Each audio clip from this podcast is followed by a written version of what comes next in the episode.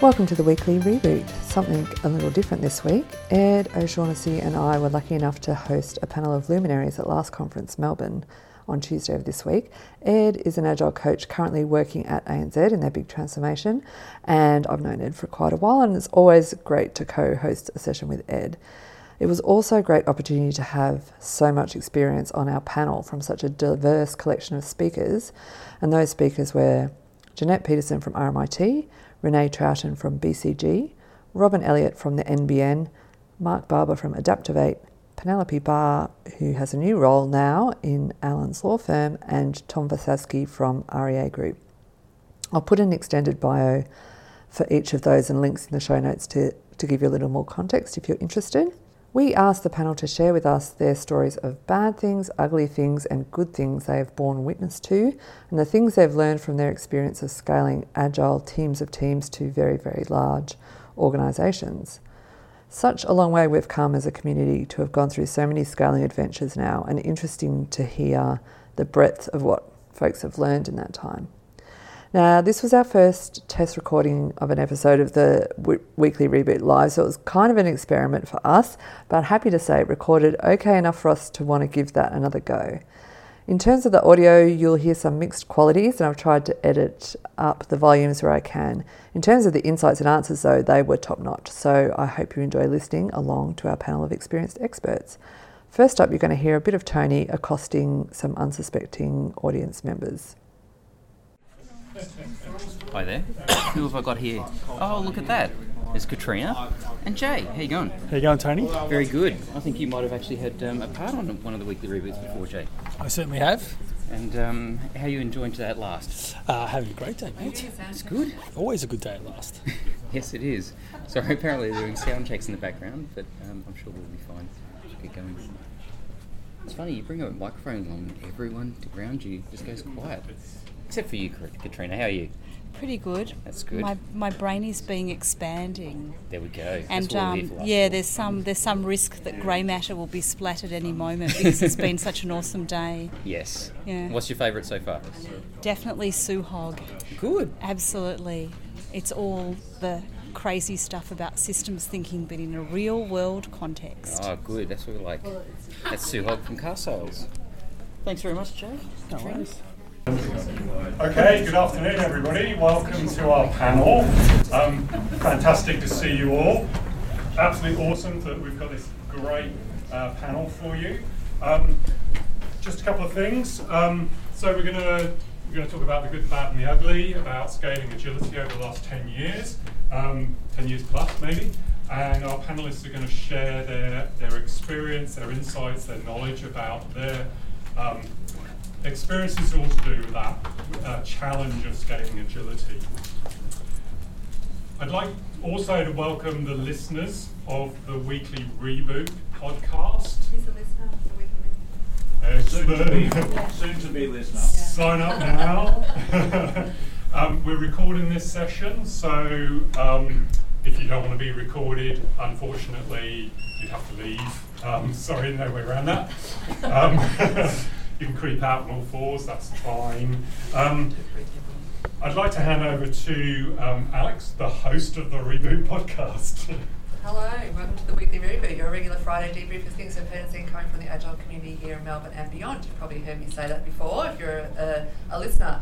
So we have a wonderful panel of luminaries that we've bribed to be here and lay bare their souls as we kind of pick through their collective brains on the good, the bad and the ugly of scaling agility and scaling agile ways of working. So I'm just going to get ask them all to introduce themselves. So basically just um, for your convenience, uh, name where they're working and where they're working at the moment, where they're scaling agile ways of working, or where they've worked in the past, that, um, where they've been doing that. And then we'll kick off with, we're going to start with the bad. Intros first. Hi, I'm Jeanette Peterson. I am currently working at RMIT. I'm an innovations delivery manager, specifically working on delivering innovations that relate to fairly significant problems that we may have across the organisation. I've also worked at Red Cross Blood Services and a heap of other organisations. Hey everyone, I'm Renee Troughton. I work at BCG. Uh, I'm currently working with a client on a two or three thousand person transformation. Uh, have also done multiple bank transformations and many other industry ones as well. Uh, been in the agile space for about 16 years. Hi there, I'm Robyn Elliott um, and I work for the National Broadband Network, the NBN. And um, the part of my job that I'm passionate about uh, uh, at the moment is how we're changing the enterprise level, the senior level of the organisation, so that it is more in tune and more able to cope with the agile ways of working. Fantastic. My name's Mark Barber. I work for a consultancy startup called Adaptovate. Uh, at the moment, I'm involved in a very large transformation at a very large mining organisation here in Melbourne, and experience over the years includes REA, MYOB, AusPost, you know, the usual Melbourne uh, agile companies, I guess.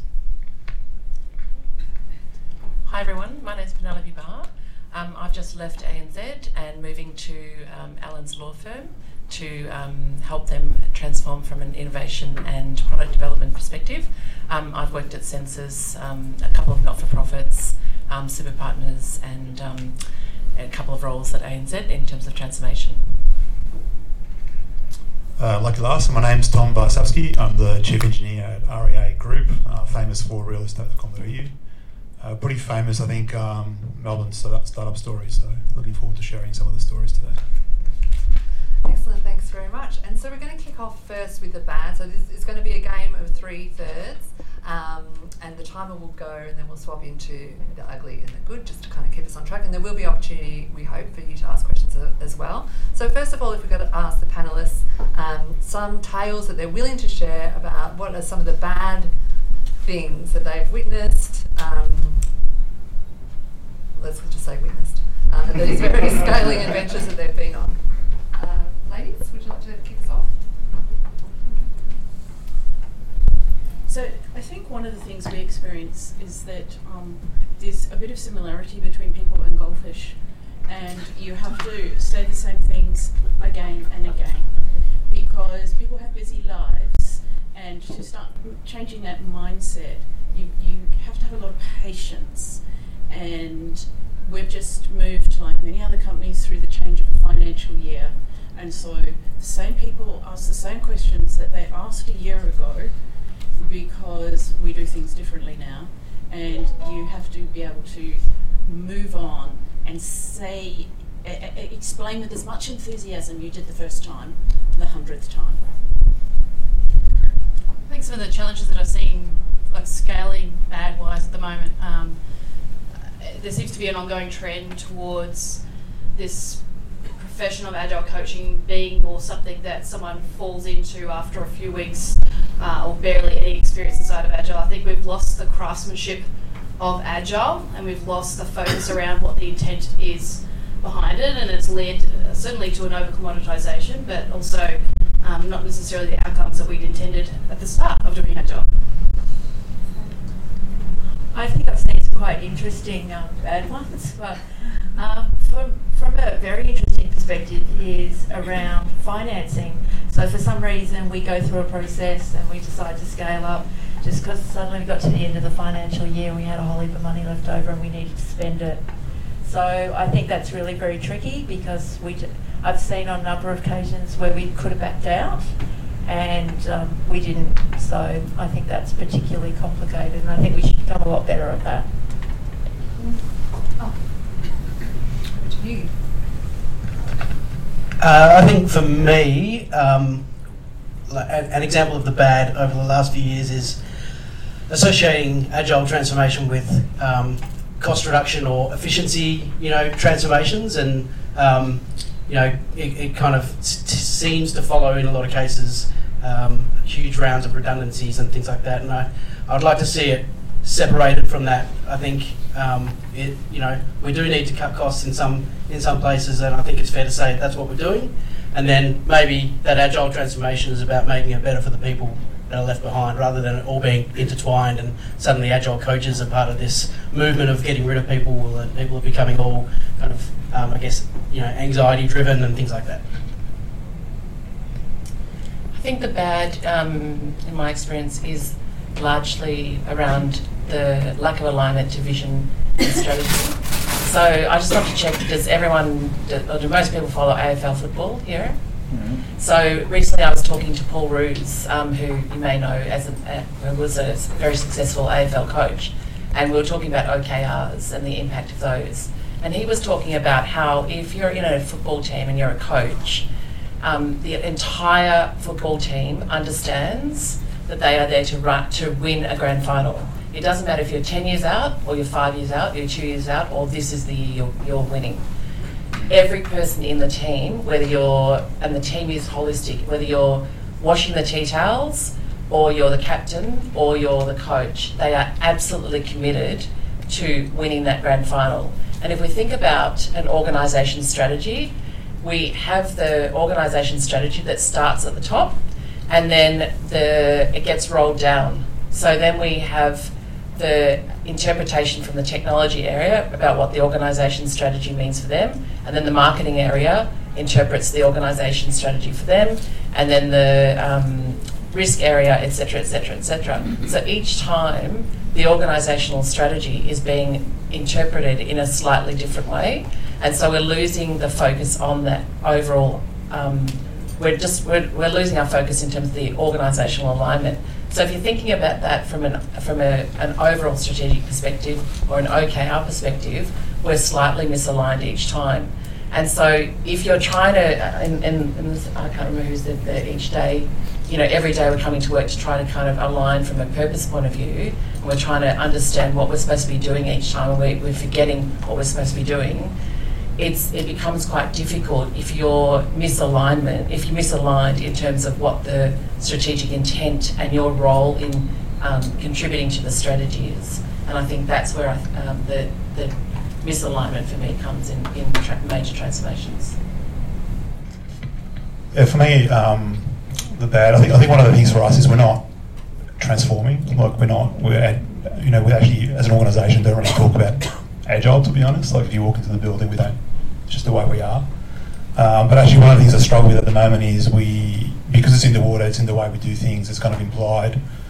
A lot of it's actually not written down, and the the kind of we kind of um, forget. I think sometimes to relearn the lessons we've learned many years ago. So we have you know, the organisation turns over at 20%, 15, 20% every year, so we have a flush of new people coming through, and we just kind of assume, assume kind of elitist knowledge that we have that we don't actually and I kind of don't like it when we, um, as an organisation, kind of kind of take that position. I'd rather us be humble and go, back to the agile principles, agile roots. Why we're we doing this? Is this ritual really delivering what we need to do, and really kind of drive? Um, the questioning questioning of kind of our, our rituals and behaviours in the organisation. So uh, that's a roundabout way of saying um, I'm trying to encourage us to keep challenging ourselves because we can always get better. Um, with, I take some questions from the audience with respect to the, the bad aspects of agility. Anything you'd like to understand, or even if there's something you'd want to share as well, and get a viewpoint from our panelists. So happy to open the floor if anybody would like to, to ask a question. Simon?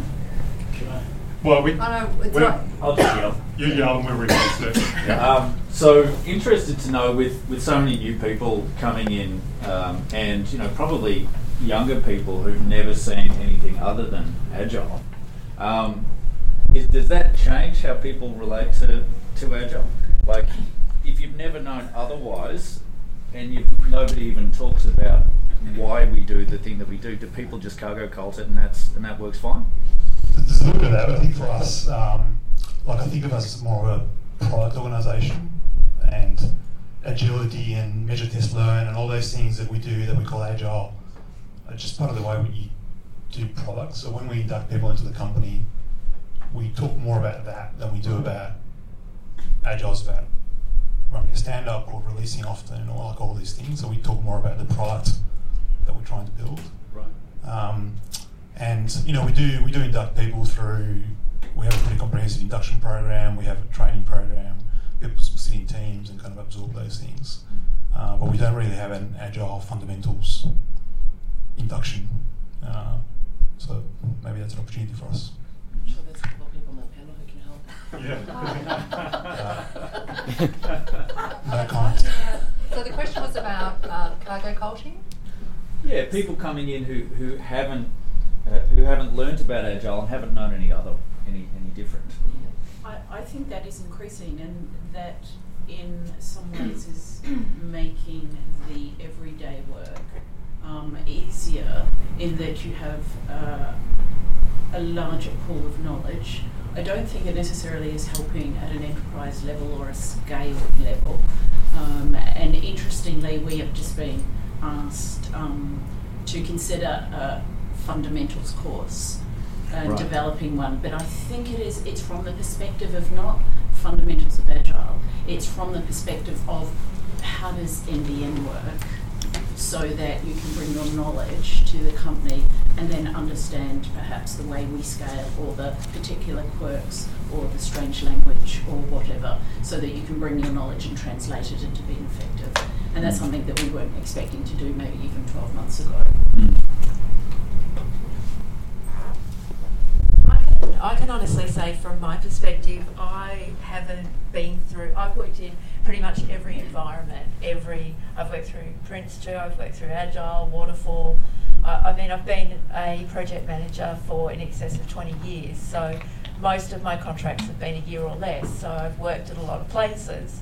And I haven't done formalised agile training, but I believe in the methodologies of agile. So I think that as long as people understand the methodologies of how agile works and they're fairly, you know, they're open minded to it, I think that anybody can learn that, that, that way. And I honestly feel like of all the workplaces I've been in, and they cross lots of different industries, is that we do seem to still have a combination of maybe younger people coming through who are very agile focused, but then people with years of experience that have worked across a number of different, you know, different methodologies, and that we're getting that nice. I find that I, you seem to get quite a good mix.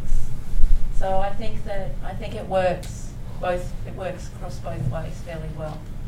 But who knows what it's going to be like as we progress. So if you think about some of the methodologies of the 80s and 90s, and now completely showing my age, but if you think about those, we have we've moved. We have definitely moved in the past, haven't we, to now. So in 10 years' time, who knows where we'll be at. Uh, Thank you very much. Um, We're just going to move on to the second third. So we're going to hopefully talk about what's ugly. So um, that's really anything that's a bit weird or messy, a bit sort of strange from your experience. So not the, you know, bright, shiny, polished, scaled agile frameworks, but the reality on the shop floor. Um, Maybe if we start on the other side uh, of the panel. Um, look, I think for us, the um, a, lo- a lot of the challenges we have at the moment are scaling challenges, and you know we, we're a product, product organisation. We've got about 650 people in tech, just roughly about 70 squads working on stuff. Each one of those has got a product line that they're delivering every day. And when you stand back from it, you, you say, "Oh, there's 70 products or 70 squads, 70 initiatives, whatever it might be." When you stand back from it, it's actually one product, realestate.com.au. It makes a billion dollars. So a lot of the challenges we've got is how do you coordinate all of those squads to common outcomes that can't really be achieved in any one squad because the things that are big and impactful can't be done autonomously in, in one single squad. So a lot of the things we're struggling with at the moment is actually like going back to things that are maybe um, don't sound very agile, like program management and investment boards and coordination of programs of work across multiple squads and or you know kind of I'm avoiding the PMO term because we, don't want to go there, but trying to solve some of the some of those kind of problems in an agile way is kind of is, is the challenge that we're facing into at the moment. Um, I think the ugly that I would talk about is a similar thing in terms of scaling. You know, at ANZ, 500 squads across six regions and 15,000 people in a very short amount of time. Um, you know, 75 coaches being brought in at the same time. So some some um, people being brought in from outside and some people um, being recruited internally, and being really time constrained to um, bring people up to speed um, and then also educate others. And the scale of that is things like doing QBR sessions, so quarterly business review sessions, in a stadium um, because there's no space to do QBR sessions. But also, while you're doing that, then throw in, you know, doing it all digitally um, because doing it in a stadium is not not enough of a challenge. But um, you know, those kind of things were all have, have also been the really great thing to um, entice people to come and be part of a really great experiment because that opportunity just to experiment and scale um, like that is is for, you know I think a once in a lifetime piece. So it really also has enabled real crea- creativity to be able to um, come to the fore in terms of that kind of scaling. So we've been able to, um, and I'm talking you know in the past um, now, so use you know, really effective coaching canvas tools to think optimally, to, to think systemically, to optimize locally. So look at what are the what are similar problems across the, the overall domain because some problems are the same and how can we look at, at the system rather than looking at things really as, as um, case by case. But um, I think they're the, they're the things. And then the other ugly piece in a, in a big organisation is trying to stave off that panic at the first sign of trouble. So, you know, something that happens that enables people to revert back to old behaviours. And, you know, a Royal Commission, for example, is something that happens that has the has the potential to make an, an organisation think we need to actually go back to our old behaviours, and so that's when you know some of those uglier behaviours come in. And I'd like to sort of add on. I completely agree that the we've known how to do at scale for a few teams, but the at scale when you have hundreds of teams is a pattern that I don't think we've done enough experimentation on, and I don't think there's a real appreciation as well on the the journey of agile. I mean, we, we took 15 years to, just to get teams right and to experiment with what works with there. It, it's going to take a long time for us to experiment and actually learn what patterns work effectively at scale. Because I don't think we actually have the science to back that level of scaling, what is effective and what is not effective at that scale yet. I think, um, and this might be adding to Tom's point, um, something traditional like governance, when you're at that I guess, early stage of an agile transformation. And you know, you've got um, teams working in an agile way, coming up against you know really traditional governance forums and things like that. You've got people flipping out on both sides of the fence. And um, to be honest, I've, I've, probably had more trouble from dogmatic agile coaches in, in, that environment than I've had from you know people within the organisation um, trying to work in a different way. I think the the I guess the message there or the thing there is to you've got to learn to become as pragmatic as possible and almost become like an agile skeptic in a lot of ways and go, is, you know, is this the right way to work? Um, am I being dogmatic myself? You know, you gotta, it's, a, it's a step change and you've got to bring people along for the journey, which is a cliche, but it's really true.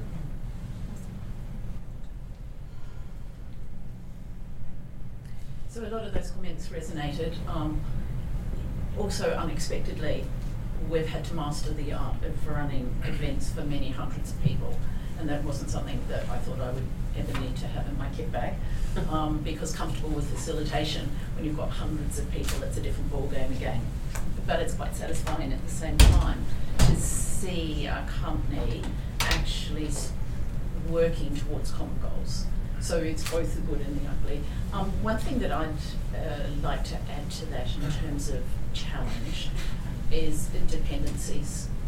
So theoretically, we're all, uh, you know, we're running lots of trains and they're all independent and they can uh, move along without reference to the rest of the organisation. But that's not our world. It, it just isn't our world. It's uh, our, our organisation is really quite complex, and to unpick that in a way that would follow the theory rigidly just doesn't work for us. So we work all the time at how can we be better at minimising and managing the inevitable dependencies. And this is just not from an application development point of view, it's also from a, a business prioritisation. And one of the things that we've had in our last quarterly piece of work is that taking their newfound empowerment, some of our business portfolio reps are deprioritising pieces of work that someone else needs in order to launch their product or do something.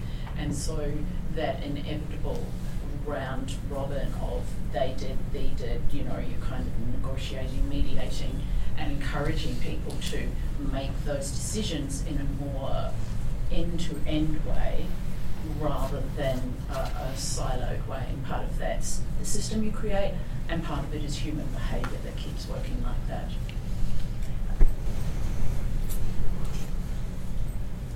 What I tend to find for uh, when we talk about um, particularly ugly is that a lot of the organisations I work across haven't, they don't necessarily have a definitive goal to be one or the other.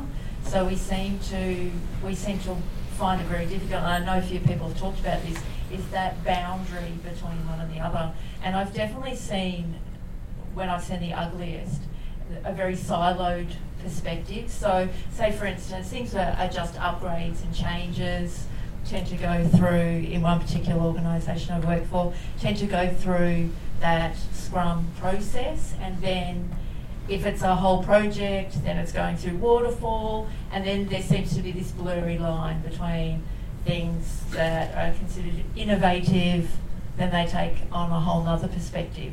So I find the blurred lines cause irritation between one to the other, and often one can, needs to connect to one, and we need fluidity, fluidity to carry one to the next and one to the next. And I found that being quite a particular struggle, and I think we could actually get a lot better at that. Awesome. You, you okay with what you said, Renee? Cool. Uh, yeah, we've probably got some time to, to field some questions on ugliness in scaled agility. Uh, actually, uh, can I ask um, if there's a woman that has a question? I'll take that as a preference. Is there any? I've had a question before, um, but not in the ugly That's okay. thing. Um. So my question was, uh, in certain companies, in certain contexts, um, like in specific projects, it, it might not always be the ideal case for an agile, you know, way of doing things. Have you ever seen anybody fall into the trap of making their project work agile where it is not intended to be? So rather than using agile as an enabler to, you know, build the project, have you seen people trying to fit their project into the agile methodology and thereby, you know, crashing sometimes? So I'll just repeat that. Did you get that, Tony? Yeah. Yeah, good. Okay, I won't repeat that. So I, I, I think you're right in that within the framework perhaps you use, people tend to use agile meaning everything from mindset to how I'm going to work today. So on the latter part of that, um, sometimes I see people getting a bit overexcited and wanting to use that method to something that really doesn't need it. We do a lot of pen testing, for example, of our applications to make them safe. It's a thing, you just do it. Um, on the other hand, can you have an agile mindset in the morning and a non agile mindset in the afternoon? I, I don't think you can. So, how you prioritise what's important for the company and how you coalesce an organisation around working towards those common goals, I think you have to be one or the other. But in terms of your work habits and that framework, then whatever's fit for purpose, I think, is very important. And what, the advice I give you is, um, like where I've seen it fail is where projects or teams are not understanding of what the constraints are. Like there, with, with any project, there might be constraints. There might be particular technology. Maybe this thing can't be deployed every day, or maybe there's a customer and the customer wants to work in a particular way. And I think you can influence those things, but if they're not in your sphere of control, then trying to pretend like they are is a recipe for disaster. So I, I just advise you to understand the, the box within which you, you can control the process or the systems or your destiny and, and where you can't and, and the approach doesn't have to be the same for those two sides of the line. I'll just say something quickly. Um, I'll, I'll geek out on Cynefin for a second. Um, I think we default to the complex quadrant a little too often. Um, sometimes things are uh, more simple than we think, and sometimes things don't need long discovery or test and you know test and learn um, cycles. So it's about knowing knowing where you are where you are in that I guess situation. Um, but I think some of the values are, are, for me are universal. You know, getting closer to customers, um, collaborating better, and, and things like that. So Um, I guess it, it, echoes what Robyn said. If, it, if we're talking about mindset and values, I think it can apply in, in almost all situations. But the way of working, yeah, is really dependent. Sorry. No, you keep going to hand me that mic, Mark, but that's fine. You can um, okay, well, let's claw ourselves out of the pit of despair and ugliness and now spend a few minutes talking about what's good. So, what's great that you've seen that um, just has to be shared? What's inspirational? Um, let's bring us all back into high note for the, for the closing third. So, so good for us is, I think, when we are working towards that common purpose. And this is usually not, incidentally, and maybe not surprisingly, not about saving money. It's usually about reaching some outcome. And our systems that we've developed so far at scale, when they work well, are allowing us to do that. We had last year um, a fairly significant problem with HFC. It was all through the papers, so I'm not giving any company secrets away. You may have even been affected by it yourself. So, at a very strategic level, the company decided to um, pause on its rollout. And you can imagine for us, rolling out the network is seriously important. So, it paused that to strategically move towards looking at customer impact and customer experience. That was a decision made at board level, at exec level, and our processes were working. And we had the translation of that strategy into changed work within weeks. And this is not because we knew how much it would all cost and we'd done the right business case. We actually didn't know what was going to solve the problem but we were able to take that strategy and turn it into reality within a very short period of time. And so that kind of agility and responsiveness to change, when we have the, our systems working well at scale, that's the kind of benefit we get from them. Probably um, collect two key things that I've seen that are really good. One's going to be quite controversial, but uh, the first of which is uh, I've had the experience of having an absolutely amazing leader at scale. Um, someone who came from Silicon Valley, they knew about lean startup, uh, they knew about design thinking, they were a huge advocate in the area um, that I was in, and, and they really encouraged this blend between business and IT, and so that it was fluid. No one actually knew where anyone came from, and no one really cared about it, and it was just a magical outcome. And, and they really led as a great servant leader and as an example of how to lead in an agile environment and makes such a difference when you have leadership who are switched on who know actually how to do this properly. Um, and the other controversial point that I'd make is uh, it really helped in that scenario for us to actually have heavy standardization, to have all the coaches aligned, and to actually have a heartbeat cadence where every single team across all 70 teams were actually delivering at the same pace so that we could manage dependencies. It was quite a critical success factor. For me, um, the one that I saw that was probably springs to mind as being the nicest is a scale up where a fairly large project group actually worked to scale region by region. So they maintained the same high performing group. So they literally did one region at a time. Now, that's not to say that their first was worst and their last was the best because they had practice, but it's that the same team took the process through region by region by region. So that meant there, there was quite a significant cost involved in doing that. But the benefit that the organisation got, because it was a very significant change right across the organisation, so the benefit was huge. So it definitely, they discovered at the end that it, it far outweighed the, the cost of moving that team around. So I can definitely say that was very worthwhile. Uh, I'm going to go back to where I am at the moment um, as for an example, and I think we've gone. Um, first of all, at, at Adaptovate, we have this little internal saying like we're making the elephant dance. Um, you know, we've taken this really risk-averse, you know, massive, massive mining organisation, and you know, we haven't done it single-handedly. We've partnered with with BCG, um, but we've gone from when we started, people would be late for a meeting and they'd go, "Hey, sorry, I'm late. I'm being agile." You know, that was that kind of joke. Super awkward as an agile coach sitting there in the room going, "Hey, yeah." Um, you know, to just the other week, um, you know, being in a room with a bunch of program managers leading quite big programs, standing in front of a wall with, with sticky notes, and they made a decision, and someone said, you know what, this used to take us four weeks to make a decision like that, and we just made it in 10 minutes. So, you know, you can kind of, you can have change in, in an organisation like that. You just got to kind of stick it out and, um, yeah, like I said before, be pragmatic and, and get those wins when you can. Um, I think the the good that I've seen is one organisation I was working in that really understood the time it takes for the change to happen, and I think that's a really key point because the time the change happens day by day, and um, it really takes a long time, and change is negotiated each day.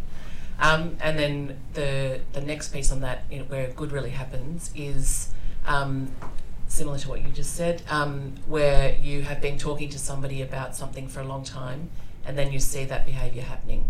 And I think at scale, that also, when you can see that happening with remote teams and remote um, coaches, etc., that's when you when you know that um, that's really being successful. Um, so that's that's when I've seen really good change um, happening, and that's that's happened a lot in the, the last couple of years in my experience. Yeah, maybe just lucky last, but um, I mean, if I, if I just reflect on the REA story, when I, I joined REA, I've been there almost nine years now, so I've been there quite a while. When I joined REA, I was 150 people in tech, now it's 650, so a massive scaling story. And I think, um, you know, through, through that journey, the challenges changed every year, and I think it's it's kind of rising to the challenges as the organisation scales. And um, a lot of those challenges are actually not, you know, processy challenges. They're like they're certainly um, you can't agile code yourself around technology constraints and organizational structures and a, a, bunch of other things that happen in the org. So um, there's a bunch of stuff that we did over that time that enabled that agility that wasn't agile, if you know what I mean. But just to give you an example, um, you know, we might, you know, all our systems are now in the cloud. Cloud enables agility, so that's a technology tool that's enabled us to get to where we are. So maybe just to wrap that up, it's it, it's kind of address the challenges as they, as they come as you scale. The approaches you, you apply when you've got one team are different to what you apply when you've got 10 teams, different to what you have when you have 100 teams. Um, so that comes to the end of our three act uh, play. Um, so we're open the floor up to any questions or observations that anybody would like to share for anybody on the panel. So over to the audience. Raj. I just wanted to ask the panels. I just wanted to ask the panel's view on the systemic issues. So I have come to a conclusion. I don't want to tell you what the conclusion is, but if you take say 50 organizations in Melbourne, different sizes, different sizes from from the number of people working there, different industries, and perhaps even different age of the organization. And if you list the systemic problems, are they similar or dissimilar? Hello, I'll speak for all the organisations in Melbourne. um, uh, I would I would say that um, I think depends. There are there are certainly similarities in terms of the journey that organisations go on. So in the beginning of a journey, depending on where, uh, depend uh, in terms of maturity levels. So um, you know, a couple of people talked here about you know a foundational level. So in organisations that I've I've um, worked in over the last fifteen or so years, there is a point at which people start. They always start saying, um, "I need training," and um, the first question is, "What do you need training in?" And they can't really articulate that, but they know they need some knowledge. And so then there's a there's a point where there's this, there's a bit of a tango in terms of let's get some experiential learning first, and then we'll follow it up with some um, some books to read, and then some actual training on the job, and then some um, some classroom training.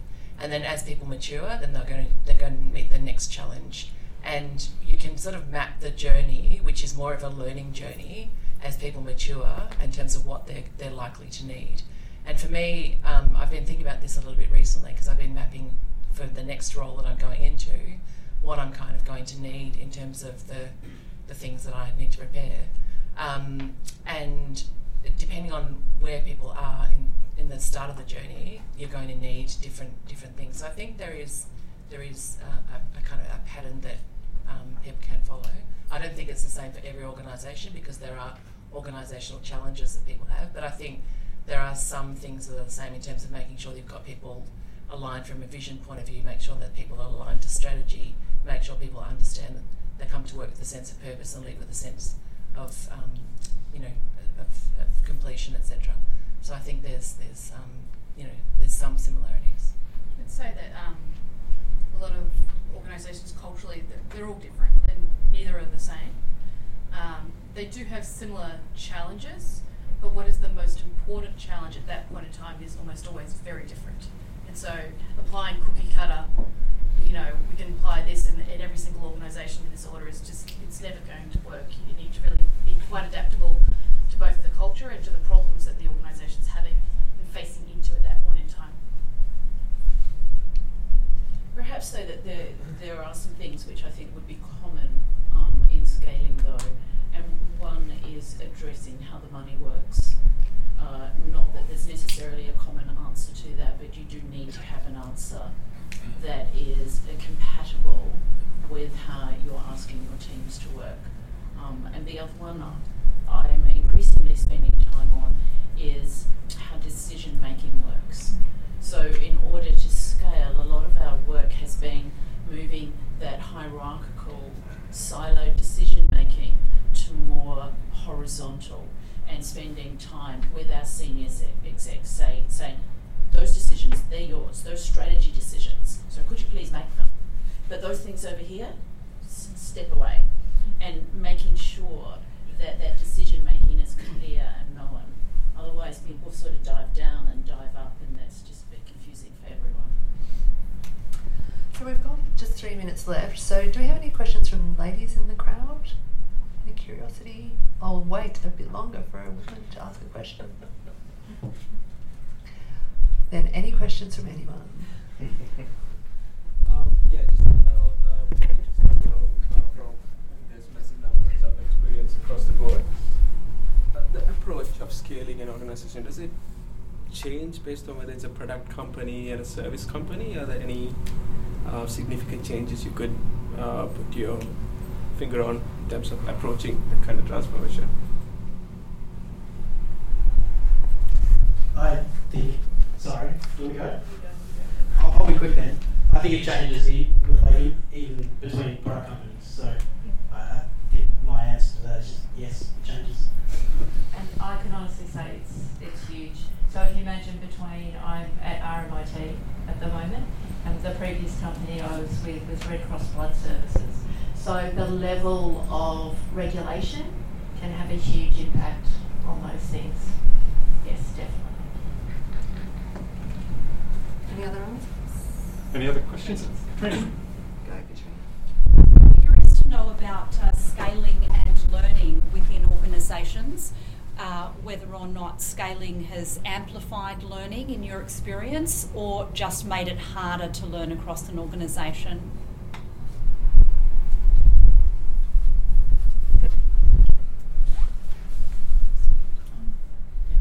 Yeah, I I don't know if it's easier or harder, maybe look at how we approach it. And um, so obviously when you've got a large team, you, uh, training, learning, development is very important. Uh, but we have an organisation structure that doesn't follow career paths, you know what I mean? We don't have like the developers are there and the BAs that there. We have cross-functional teams. So in order to kind of build community and build communities of practice, we just, uh, you know, kind of take the Spotify guild model where we've got lots of um, self-organised um, communities of practice that come together and develop the craft or whatever it might be. Uh, and actually, increasingly, we're, we're putting in effort into bringing everybody together. So, actually, last week we had our uh, internal tech conference, which essentially runs like an internal tech conference. We had 70 submissions for papers for an internal conference, and that was a great kind of uh, showcase of our learning agility, I would say. We're really pressed for time, so it has to be super quick, please. I can do quick. So, um, really quickly, what is because I'm working one of the bigger transformations in Australia at the moment. What is the challenge between being prescriptive and giving the teams autonomy at scale? So I find that quite difficult, and a lot of people have a lot of different views on that. I think it's about finding the smallest number of common things that you need and using that framework, and we have this kind of jargon about freedom within a framework. The framework is as light and small as possible so that people can work with empowerment within it. Thank you. We've run out of time, so let's leave it with, uh, with Robyn having the last word there. Um, thank you very much to, for coming to this session and for your questions.